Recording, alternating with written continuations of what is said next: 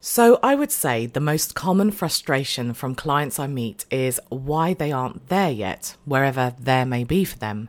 For instance, I recently had a discovery call with someone who had set up their tuition business four months ago. They had organised groups, but they're frustrated at why they aren't full yet. Now, I'm not saying that we shouldn't aim high or even expect fast results, but just setting something up and publishing an ad isn't a realistic way to expect to sell out unless you're a major influencer. And that's why I'm asking the question Are you certain of what you want?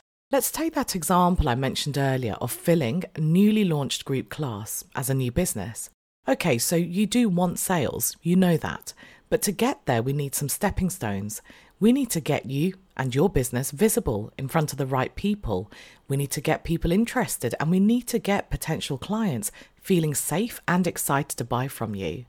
So you can see if you place focus on sales without focusing on the stepping stones to get there, you might land in that frustrating place.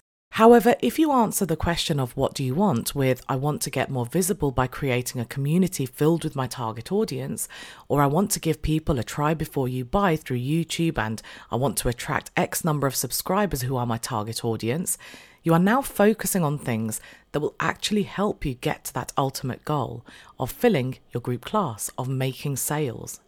The real key to making anything work in our businesses is being intentional, knowing exactly why we're doing every action and knowing exactly what result we want out of those actions. So, next time you have a big goal, try breaking it into stepping stones and then focusing on the results you want from each of those stepping stones.